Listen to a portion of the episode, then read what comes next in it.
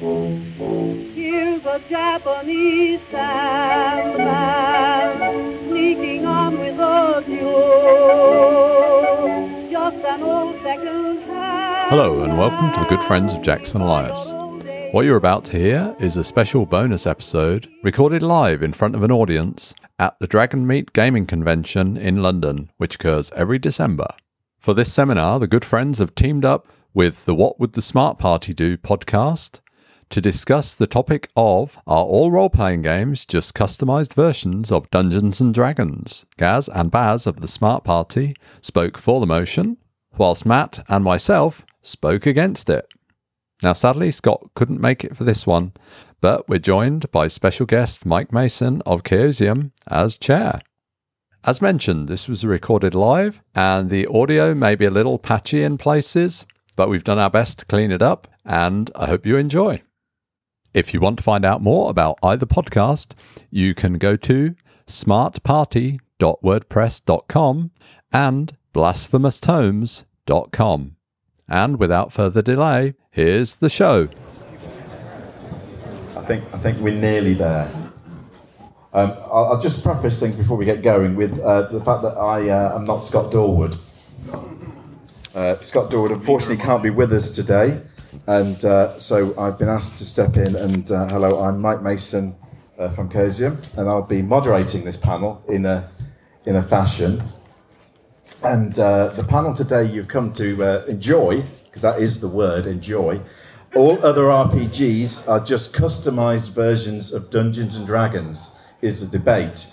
Now, I think I have no prior knowledge of this, that the two sides to me uh, are opposing views. I'm unsure what those views are, but I'm going to pass the microphone down, starting with uh, my good friend uh, Baz, who's going to introduce himself and uh, give a one line starting opinion, and then we'll move down. Okay. Um, hi everyone, uh, I'm Baz, co-host of What Would the Smart Party Do with my co-host Gaz, who you'll hear from in a minute. He's the northern one, I'm the southern one. So I burgle places and he's got no money. Um, our side, I think, for this debate is that we, I think, agree that all role-playing games are essentially descendants of D&D and have their DNA running through them in one way or another, to which the entirety of my argument is hit points. Your witness. Hi everyone, I'm Gaz. If you don't know me, I'm the other half of him. I've got to use the directional microphone, is that what you're telling me? I think you just wanted to touch my hand, didn't you? Yeah, that's alright.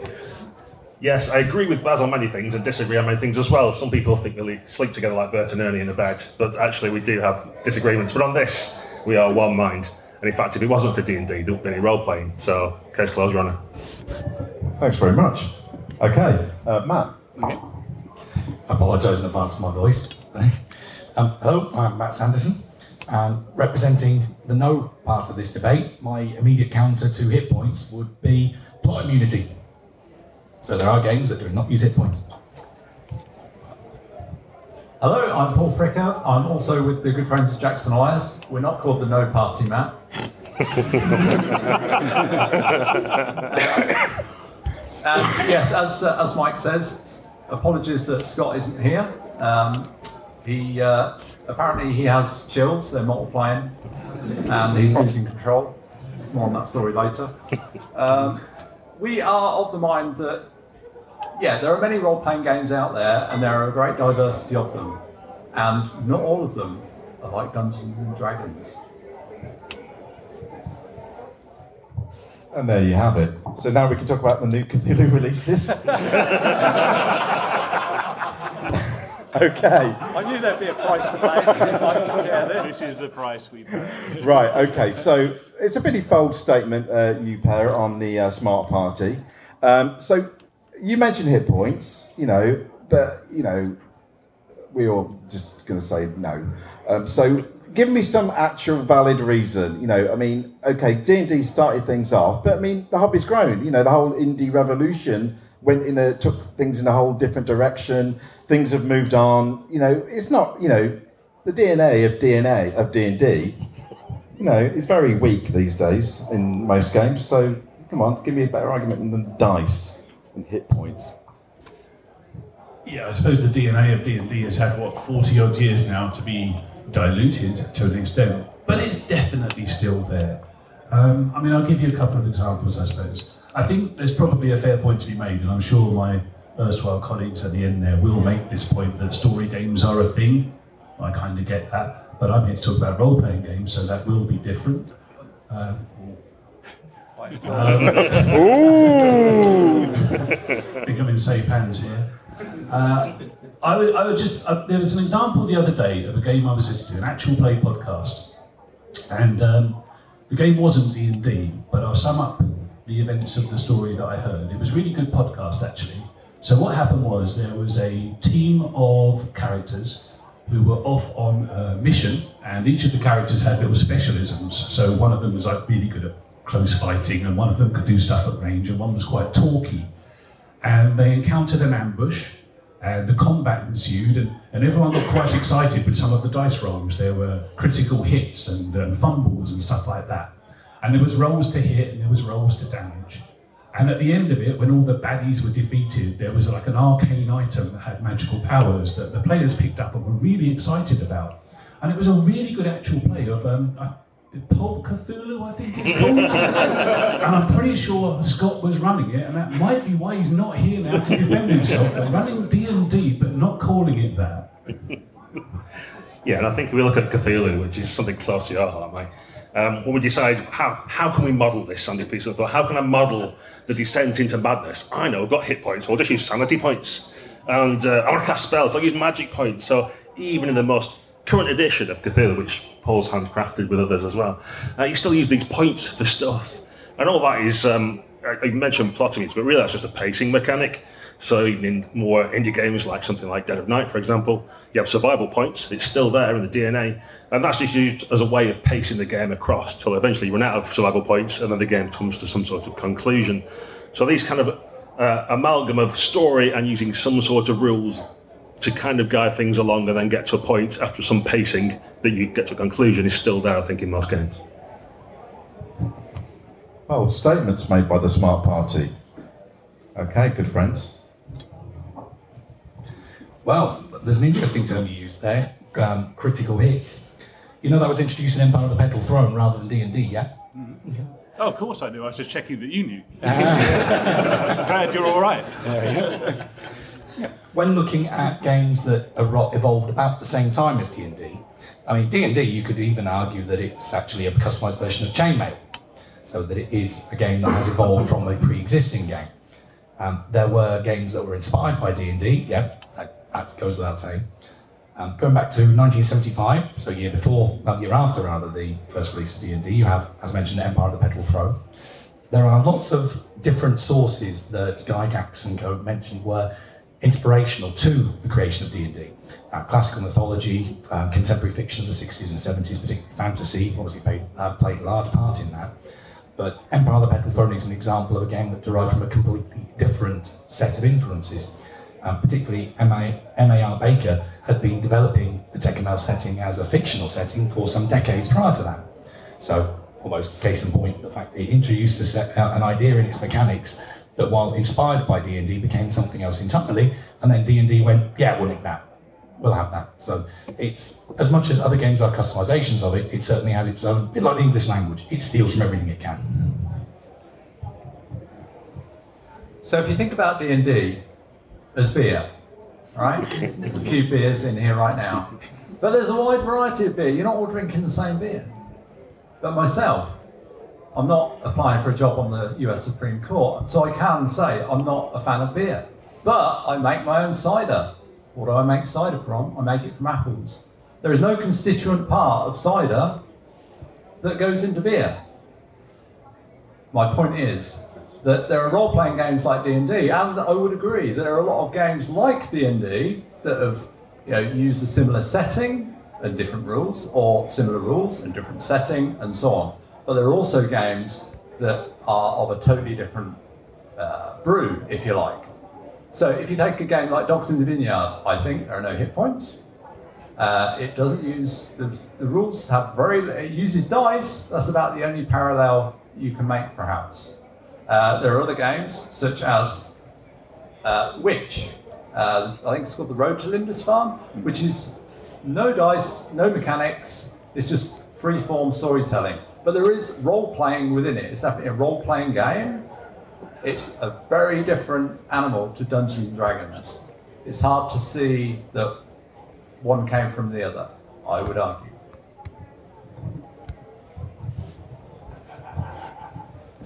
RuneQuest's quite different to D and D. Um, When you say D and D is the you know the forerunner and the the, the blood through all role playing games, um, aren't we actually saying the bits you know taking the hit points aside, and we're talking about narrative plots and an adventure to a quest or a goal? Um, aren't we talking that D and D stole that from books and novels and storytelling? and that if you see in another game, it's not to do with D and D. It's actually the uh, you know long tradition of storytelling that's actually informing role playing games. I put to you, Baz. I love it when you put things to me. Not in you, though. Not in me, just to me or near me. That's fine as well. Um, I don't disagree. I don't disagree at all. But uh, what I love about D and D is that um, it really got things started, and it, and it made a game out of storytelling, as opposed to just a pastime or something that you might do around a campfire. And it put that structure into it. And, and genuinely, if it wasn't for Gygax and Arneson and others, M.A.R. Barker, putting those kind of constituents together to make that magic brew or cider, none of us would be in this room. So for me, I think it's it's just beyond debate that D and D runs through role playing games. I think the really important question is why is that a problem for some people? Why deny that? Why feel that D and D is sullying your modern game or your game of choice that you want to play? The fact of the matter is, it's your grandfather, and you can't choose your relatives. So you might as well get down with the fact that your game doesn't have to be like D and D, but if it weren't for D and D, it would not exist. I thought you were going to drop the mic then. That's scheduled for 52 minutes from now.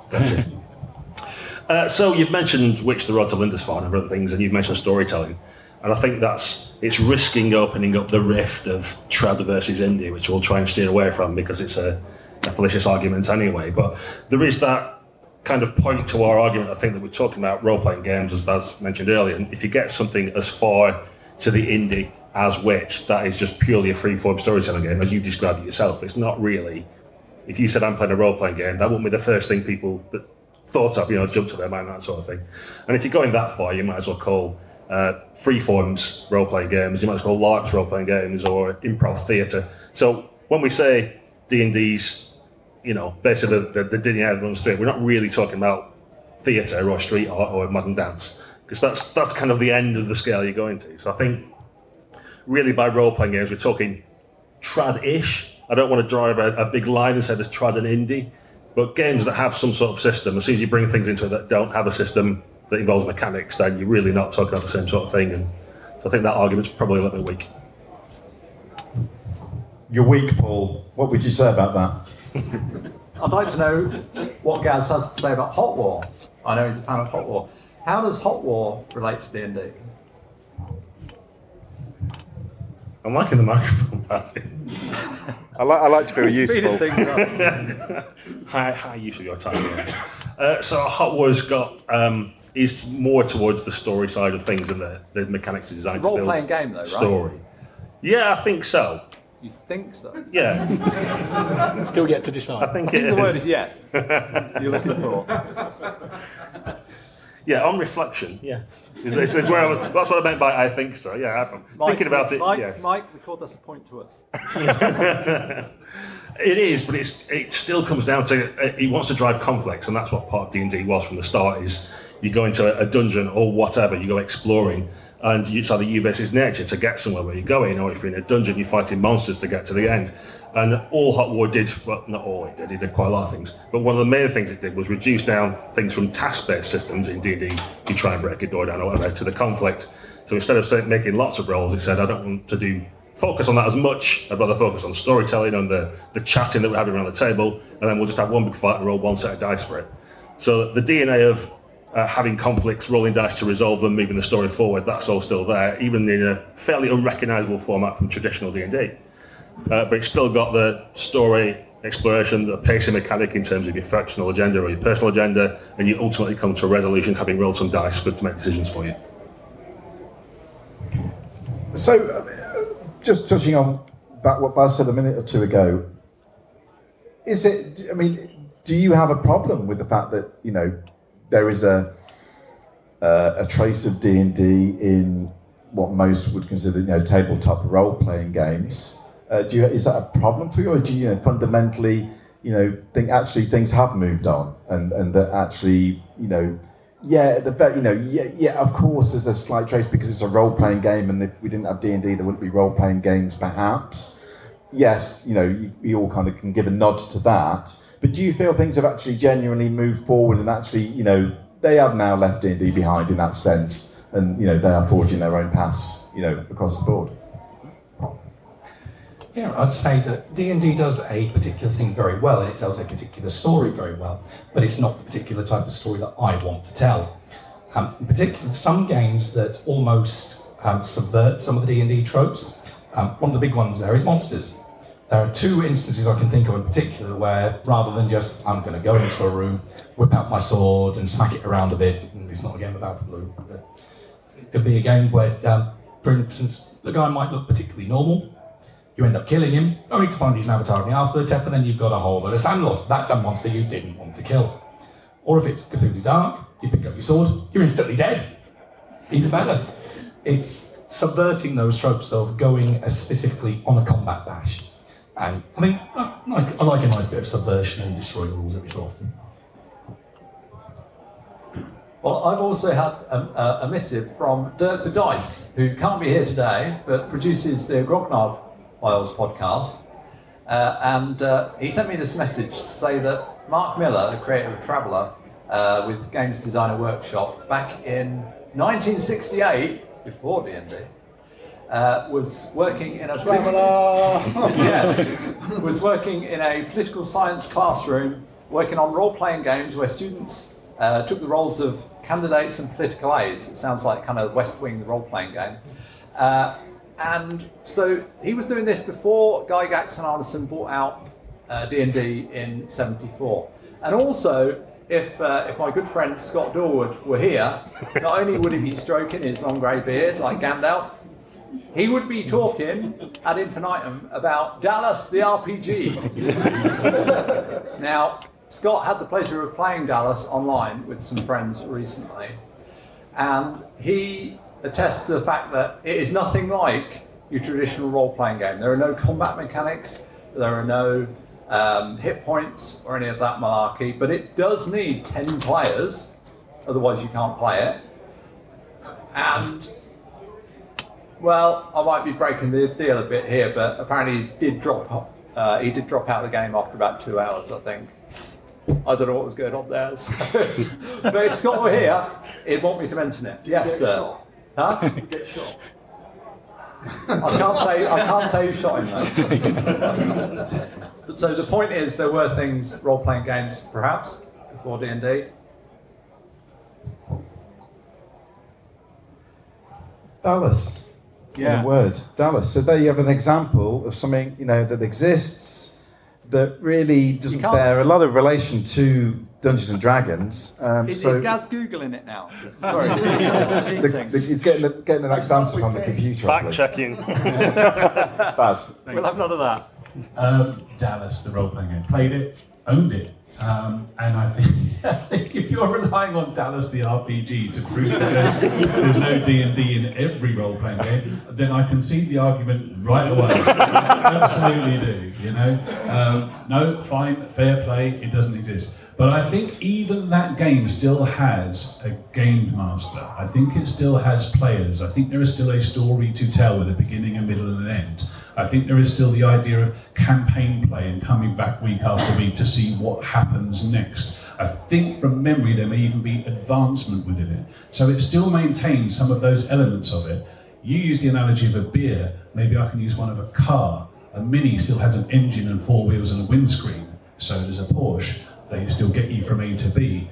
They're both cars, but of course you're not going to see many Minis winning the Indianapolis 500 it's there, even in Dallas, and certainly in Traveller. There may well have been that bit where you've got parallel development happening at the same time, but you know we can't go back to the miss of history to say who thought of it first. The fact of the matter is that the victor the spoils, and the victor was D and D in the 70s. It's still the victor now. Whether we play it or we don't play it, that's what's happening three rooms away. They call it Pathfinder, but that's what's happening, and that's got all the people playing it. Popular doesn't mean good. Good doesn't mean best, but it's undeniable that there's D and D in your game. It's floating around in the soup that you love to play, and why not just embrace that? I'm not saying you have to go and play D&D, of course I'm not at all. I rarely play it myself. Um, I prefer other games, I prefer other ways of delivering my fun. But to say that it hasn't got D&D in it would be like driving my car and telling myself I'm on a motorcycle. I'm really not, am I?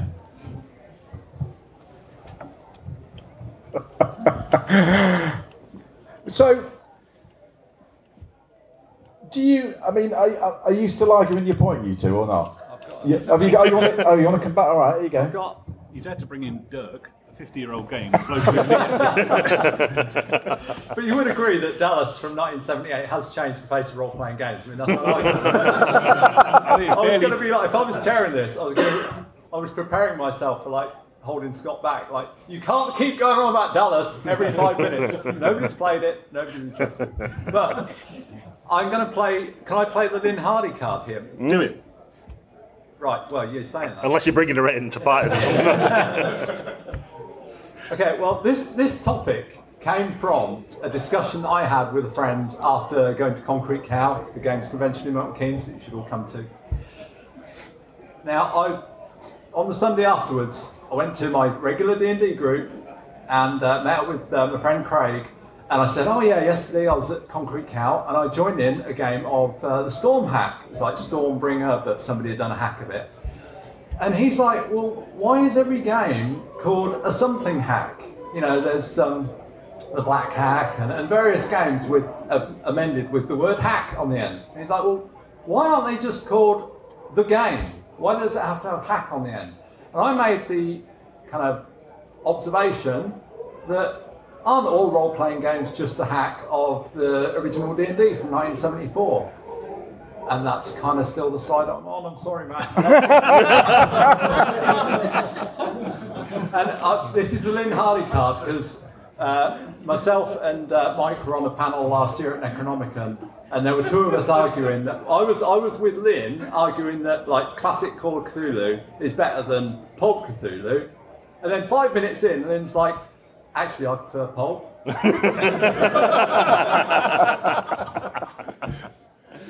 Traitor. But it- it's for the audience to decide. Indeed. So, I mean, just going off Paul's point there about the fact you, you've got this kind of well, there's a current trend, isn't there, of basically, as I would term it, in very general terms, everyone's playing basic D and D. They're calling it hack this or hack that or OSR or whatever it was you want to call it. But let's just face facts. It's basic D and D, Or Lamentations of the Flame Princess. which is basic D and D. Why, why, why, why isn't anyone playing hacks of other early games in this way? Is it just because D and D is flexible and what people want to play, or is it you know no one's got the imagination and everyone's just like, oh, it's easy, I'll just change that and I'll do my own hack and get a fiver a book for it. I don't know. What, what do you reckon? Yeah, so an interesting place now where technologies enable people to be self-publishers. So if you want to sit away on your laptop, if I, I could write a game now, let's do that for the next half an hour. Let's just make a game. But it's the sort of thing you can do in your own bedroom and then publish out there on drive-through, or you can get a publisher who'll put physical books on table, you can get print on demand. So what's happening now is that people who used to just be at home and do their own version of D&D, or whatever game it is they're playing, are now putting it out there on the internet so other people can buy it as well. So we spoke here last year to David Black, for example, chatted in the bar saying, you know, how did this all come about? What's it about? It's like, I'm just playing D&D and, you know, I've got my house rules. And that's a, what a lot of these games are now. It's just people's house rules of the game they've always played. Or D&D as well seems to be a bit of a lingua franca. So if you're trying to get some games together in a place you don't know, if you put a sign up saying, I'm running D&D, you'll get players, guaranteed. If you put up, I'm running Dallas RPG, I'm not sure what you get. Like, my mum might be interested, but uh, you- you're pretty weak on... So I think it's just the, the OSR, the hacks, all that kind of stuff. You get a lot more of that that's D&D related because it's the lingua franca. The, the vastly superior game in terms of numbers played has got to be D&D. Can I? Oh, have we reached peak hack yet? Because there's, there's a lot of it about, and surely uh, you know, what the one thing I've noticed in my old age of gaming is uh, gaming is cyclic and things go round and people get fed up of playing the same game for a while and they want to go do something else for a while. You know, whether it's you know they played Warhammer for two years and now they want to go and do something else, or they played D and D for two years and now they want to do something else, and vice versa. I think that's a really good observation. I think we are approaching peak hack. Um, given that I've got my own hack in development, I hope it will last another couple of weeks. So, you know, look out for your Christmas stockings. My hack might be in it. I think we're now at the stage that perhaps role playing was in in the early 80s, where D&D had been around for five or six years, which is how long 5th edition has now been around, and you have this massive influx into the hobby, which I think 5th edition has brought into the hobby. And now a lot of those guys might be looking to take a different path. They might be looking at those D10s and wondering what happens if you roll two of them together, and what happens if you have to roll low all of a sudden, and their minds kind of warp and twist and end up being one of your customers. I think we might be getting to the stage now where that, that new wave of role playing is about to happen. And I think the indie game movement and the, well, the story game movement is doing its own thing and ploughing its own furrow and going through its own stuff. But I think trad gaming might be about to morph into a new wave, like we got in the in the 80s, where we had superhero gaming happened, and then eventually it turned into White Wolf, and the 90s were its own thing, and D&D was very much on the down at that point. I think the next 10 years of gaming could be very experimental and very interesting. And I think that you may scrub DNA clean of D&D in that decade. It'll be interesting. It remains to be seen what are the 17 year olds doing as they put away their monster manuals. What are they going to pick up next? I suspect they're going to write their own thing. And it'll be really interesting to see what it is. Yeah, just to quickly add, there's um, a big preponderance now of Critical Role. LA by Night's another show that's like bigger than me, which is Vampire. So I think we're at that point now where um, most people, certainly from my experience speaking to shopkeepers, speaking to people in education, is that people watch Critical Role or some other show like that and then go, I want to do that. And then rather than like, I learned off a mate, someone else learned off their brother, someone at school might have had it, is think how most of us got into gaming. Now it seems to be people see it on Twitch, on YouTube, whatever, and that's how they get into gaming. And predominantly what they see is going to be something like a D&D type game, but as we're discussing, LA by Night, for example, is based on a vampire chronicle, and uh, the vampire people behind that are starting to put stuff out there on, on the internet as well. So I won't be surprised if we see a complete cycle of where we were when only D&D and Traveller and Cthulhu existed, and things started moving on. I think that's starting to happen for new people now. There's no point trying to force people out of D&D, as some people tried to do, and make them play better games in inverted commas. But I think we've naturally got to that point in the cycle where people have played it for 10 years, or five years, or whatever, and now want to try something different. Yeah. I'm certainly, I certainly see on forums, on general RPG forums and Cthulhu forums, where I get, I see people coming on who uh, haven't played, you know, Call of Cthulhu before, uh, and they're posting, saying you know, we've been playing X game for for a few months or a few years now. Um, I've heard about this. Um, it sounds like it would be a great change for our group for a while. Uh, uh, you know, what, what do I need to get, or how do I get into it? That kind of thing. I see that appearing quite a lot these days. Um, what about what about you guys? Yeah, in fact, um, in fact, that's actually one of the um, recent topics of one of our podcast episodes is um, Call of Cthulhu for Beginners. Um, Good but- plug. Hey. Um, but one point actually I'd like to go back to that's uh, been mentioned there a couple of times is the target audience. Uh, there was the comment made about 17 year olds putting up their DMs guides. Um, I would argue that going back to the all other part, the all encompassing part of this um, argument, there are games out there which are very adult orientated. Um, you have Kult in all its various different forms. That is not a game I'd run for anyone who's a teenager or under. Um, arguably Unknown Armies with a lot of the themes in there, or pretty much anything run by Scott Dorward. So there are definitely games out there which are for a very different audience. I think addressing the hacks that, that uh, we were talking about earlier, it's interesting with role playing games that you know you're very creative people, and as soon as you get a scenario or a game, I bet most of the people in here make some tweaks to it. They start changing it. They start you know adding bits in and changing things because the game is very much about improvisation and creativity. I mean, there's tactics and things in, in some role playing games as well, but a lot of it is down to creativity. And people read rules and either they don't quite understand them and they reinterpret them, or they do understand them and they don't really like it, so they tweak it a bit. So even back in, I think it was 1975, then we got Tunnels and Trolls like a year after D&D came out, and that's clearly a hack of D&D. It's a fun game, but it is clearly D&D. So this has just been carrying on for a very long time, and yeah, I think I think Baz is right. I think we are seeing a big influx of new people to the hobby now.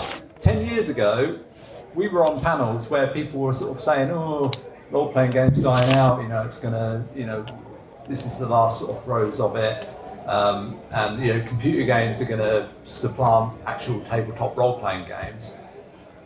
That doesn't seem to be the case. I mean, when I heard about actual plays, well, even on audio actual plays, I kind of thought, are people going to want to listen to that? Yeah, I can kind of see people might want to listen to that.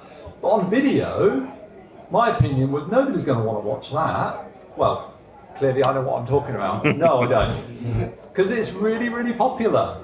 Uh, it's massively popular. And uh, yeah, I mean, as I've said, we get people coming on to Milton Keynes Role Playing Game Club, and they've just seen it on the on the internet, on YouTube or Twitch, and they want to play it. So it's bringing in a massive amount of people into the, our hobby. Um, and you know, conventions like this and Games Expo and so on uh, just seem to be increasing year on year. Would have used the example of Stranger Things there as a bit more publicising, but that was the idea. So, I think if I'm reading the panel correctly, uh, we all kind of agree that there's a bit of D and D in everything. Stay now if you disagree, panel. There is a little bit of D and D in whatever whatever shape or form that may be. Um, you know, there is a little bit here and there, but um, I'm, I'm interested in you know certainly in, in things like you know how people come into role playing these days. I think you're absolutely right. I think you know gone are the days of um, here's a massive book. This is how you will learn to role play. I think people learn off you know the internet like they learn off most things off the internet these days in terms of if you're the younger generation. Um, but what does the audience think? So we're going to open out to a few you know comments, uh, points of view, a question maybe. But there is a rule.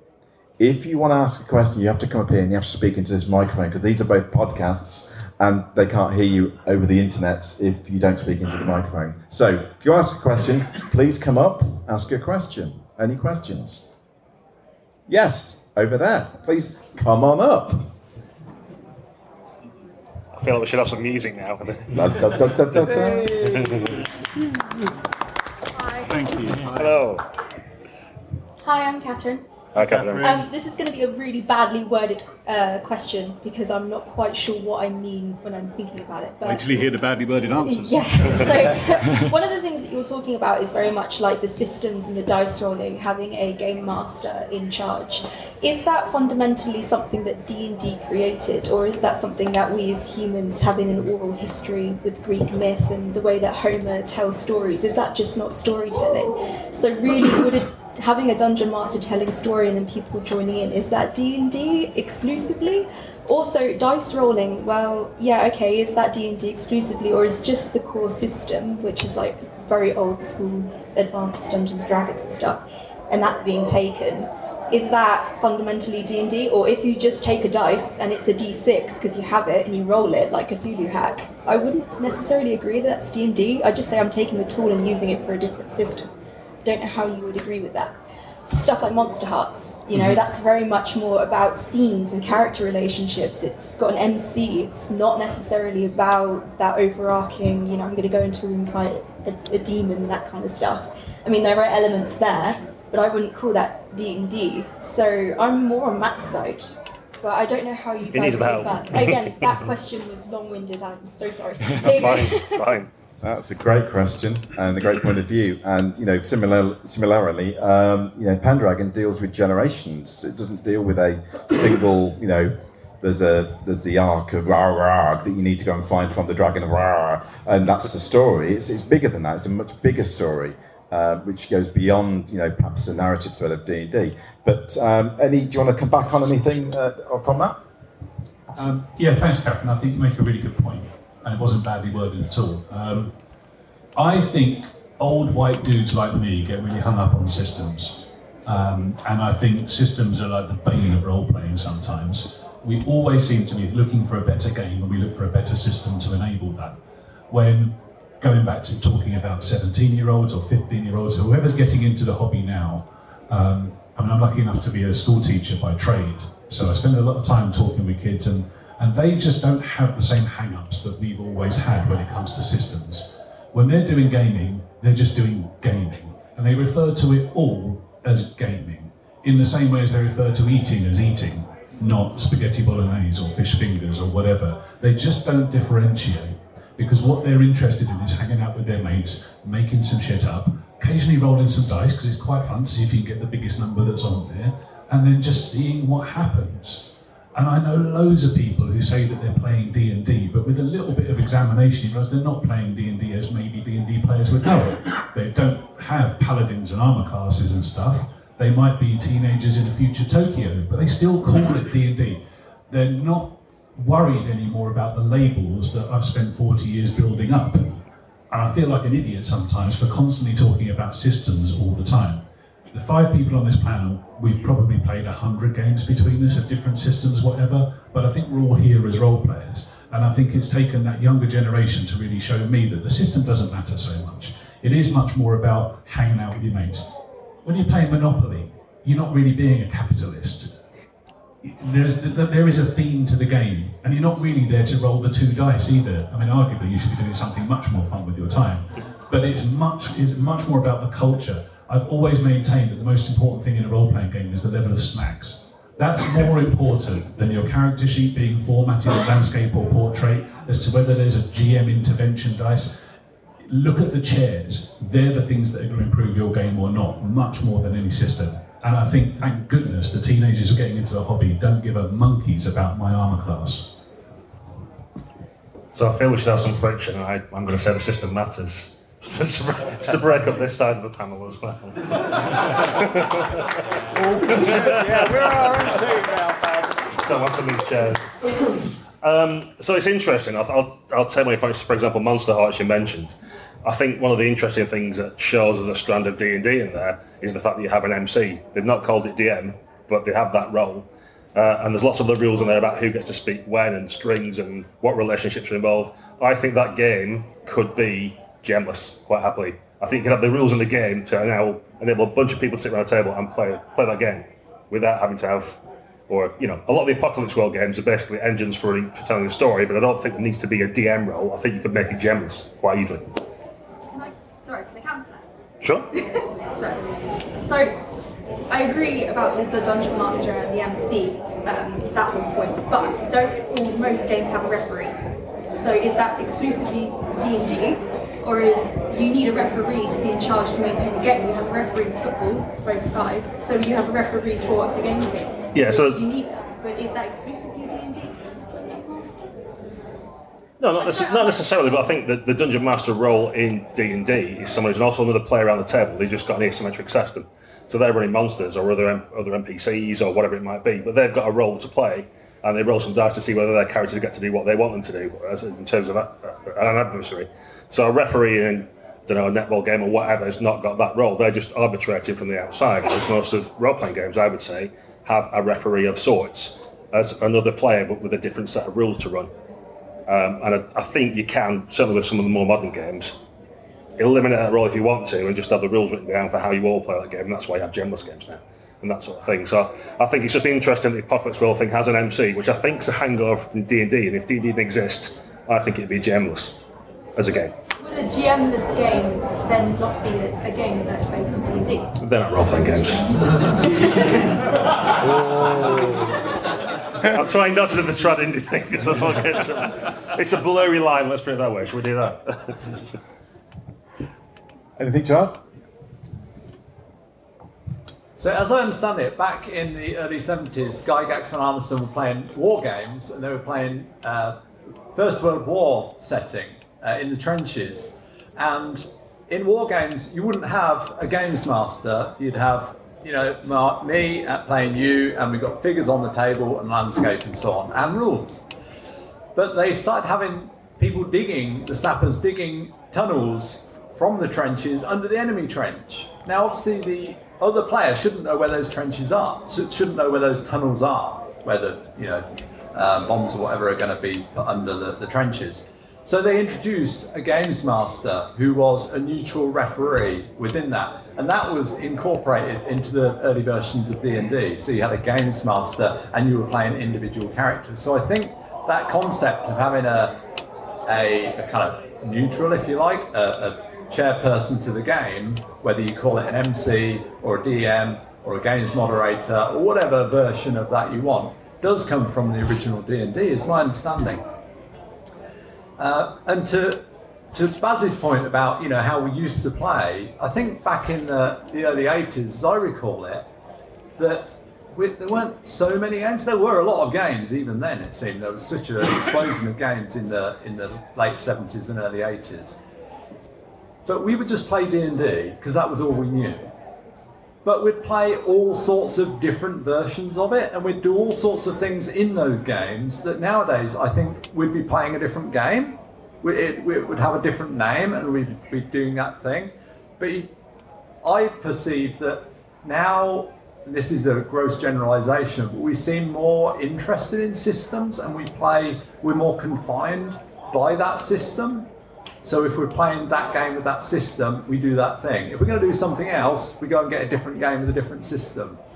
Um, whereas I think, you know, you just used to loosely improvise around the one thing you'd got, and that was kind of all encompassing.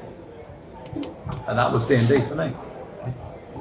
Question. to, yeah, um, I'll come to you just a sec. Um, just to sort of tag into the whole wargaming thing. Um, the, I think you know that's nice history that you've said, Paul. The real history with wargaming has uh, few of us on the panel who've worked in the wargaming industry will know. You put two wargamers together uh, with the same rule set, they will still argue, and uh, inevitably they will have to go ref.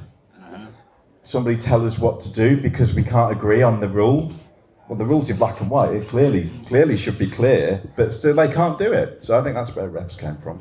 But anyway, uh, so Andrew, you've got a question, yeah?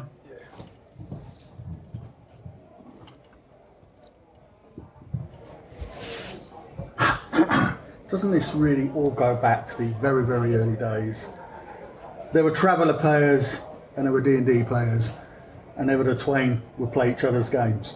And actually, are we all just skirting around here? And actually, there's a certain amount of snobbery as well in these games, where you know there are those that will play D and D, and there are those that will play anything else but.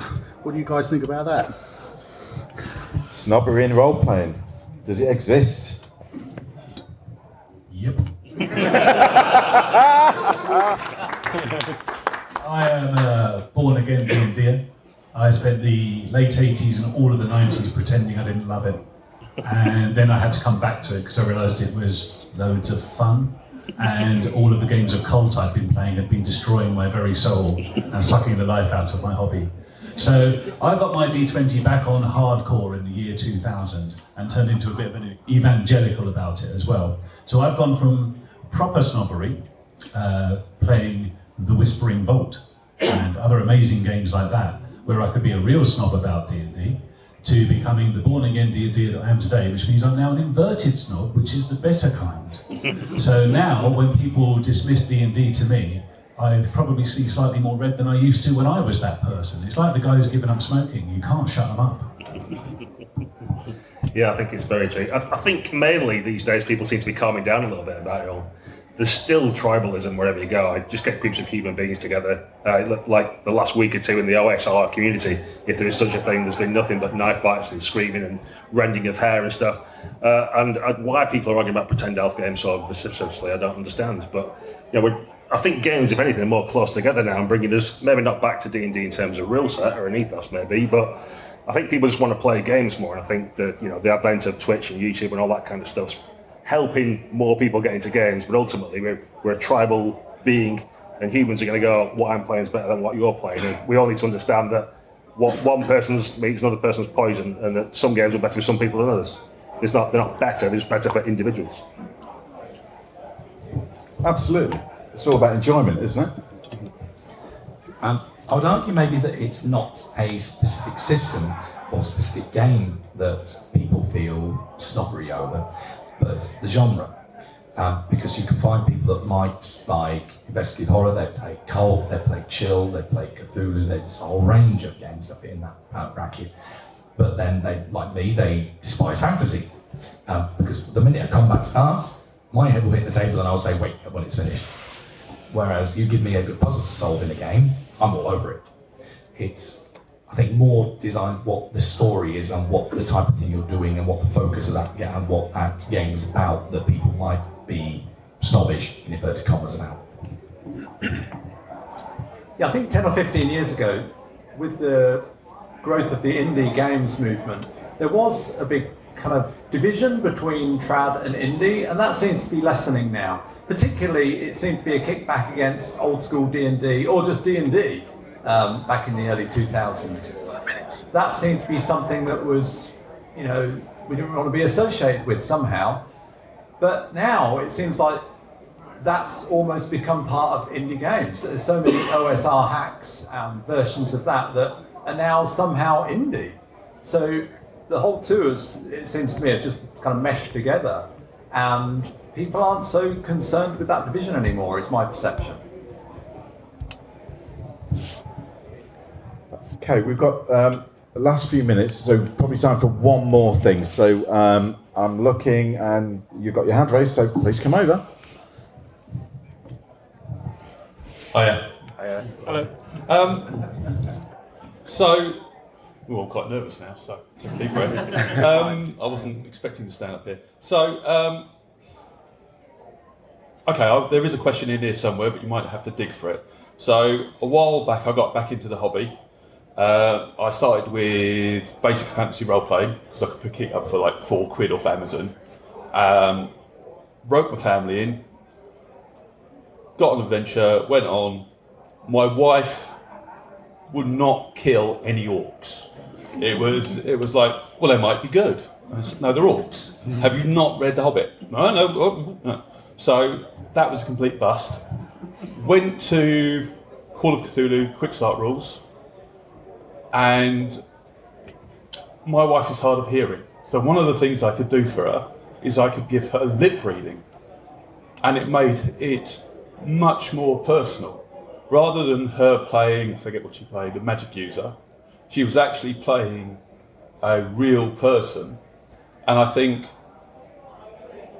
D&D takes you away from that, whereas other games, Call of Cthulhu, takes you back to real experiences which are more inclusive. So I could run a game which was inclusive of somebody who would otherwise go, mm, which was my wife, who will probably not listen to this. But anyway, anyway, thank you.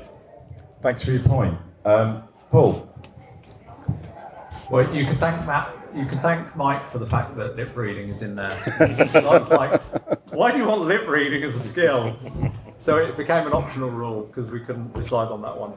Um, but um, but yeah, I think that's one of the positives of Call of Cthulhu is that you kind of latch into playing a real life character, and that's kind of an easy thing to latch into. And I don't know, it does seem like when we talk about role playing games, I've been playing. Um, uh, what is it, Tomb of Annihilation or whatever it's called, the, the D&D campaign for the last year or so. And it's been great fun, I've really enjoyed it. But I don't feel I'm role playing as much, as in playing a character as strongly as I do when I play some other games. I don't know if that's the same for everybody, I'm guessing it probably isn't. Indeed, there's been an emphasis on the kind of divide between do you look at combat more in a game or do you look at role playing more in a game, right the way back to the start when you think, think of Bunnies and Burrows. Um, because even then, being a game that came out fairly recently after D&D, its emphasis was specifically role playing, knowing your place in the food chain, and solving um, solving problems without violence. Because frankly, you're going to get stomped on by any uh, by any human boot that comes along.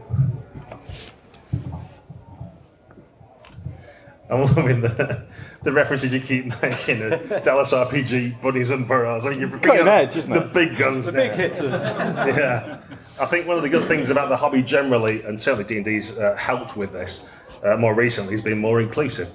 So if you look at the artwork that's included in DE, for example, there's a lot more people of colour or women or you know, the, there's definitely a trend throughout the hobby generally, which is a good thing to see of getting more people included and doing all we can. So, well, I take your point that specific skills might give you a hook or give one of your players a hook. I think D and D generally and the hobby as a whole, thank goodness, is just getting more inclusive and, and looking for ways to get more people involved in gaming rather than creating barriers. I agree. So do I.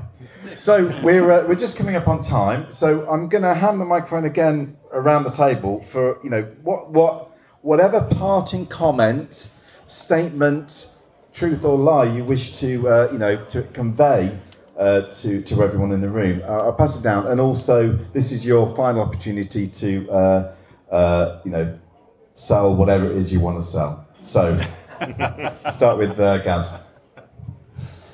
Hello, everybody. You should all follow the What Would the Smart Party Do podcast and become loyal patrons. We're working on the second Smart Zine right now. I think, um, I don't know, are we going to have a vote on it at the end about whether. Do- Would you like a vote on it at the end? Let's have a vote about whether they're having a Yes. vote. Yeah, we're going to have a vote, I think. Definitely. We might need two. Possibly, yeah. We might have a run-off vote or a referendum. Depends referendum. on the first result. A people's vote. Right. we'll go back to the one we had in 1972 and see whether we like it.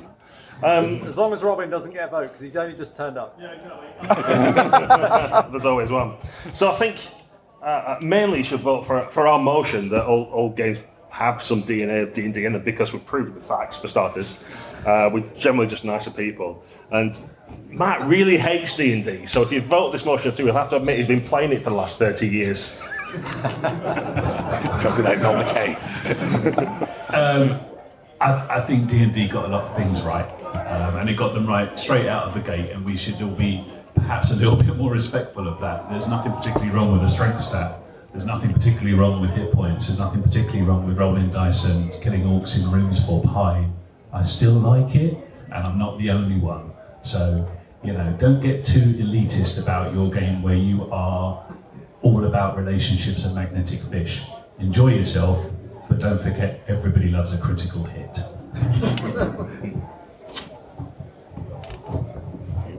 Nope. I'll draw you back to the wording of the original question.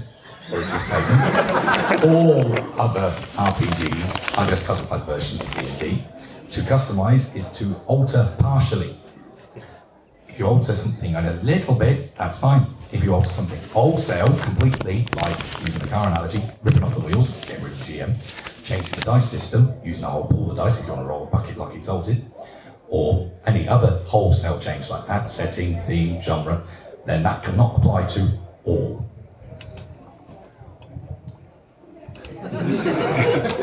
Good luck, Paul. All right, so uh, yeah, you should follow the good friends of Jackson Elias. You should also follow the Smart Party because I've been listening to them recently, and uh, yes, they do a very good job. Thanks, Paul. Thanks. It's a big loving up here. Uh, and Gaz talked about diversity in gaming being, uh, you know, a great thing, and it is really increasing year on year. And also is the diversity of games. So there's a whole host of games out there. Nobody really cares which one you play. Go and play them. They're fun. Doesn't really matter which one you're doing. Hi, we're uh, got the Chaosium stand here at Dragonmeet today, and um, if you'd like to see how the uh, strand of D and D uh, goes through other role-playing games, then please come to stand and buy some games to look at it. Likewise, um, if you'd like to play a game that's got no strand of D and D in it, then come and buy our games as well. um, so either way, please come along. Uh, but uh, we will end uh, we'll end this with a vote then. Okay, so I'm going to ask the, the, the question that was posed. Uh, and we'll have a two show of hands. Okay, so uh, the question is: All other RPGs are just customized versions of D and D. Those who agree, please raise your hand now. Oh, so we have one, two, three, four, five, six, seven, eight, nine, ten, eleven. Eleven people have agreed It's you- technically with the smart party. It's how you spot the intelligent people in a room. Uh, those who disagree with the uh, statement, please raise your hand. There's a lot more. Uh, one, two, three, four, five, six, seven, eight, nine, There's some 10, cheating 11, going 12, on, 13, don't 14. More. Uh, illegal more. Those, those who don't know or, or abstain, please raise your hands.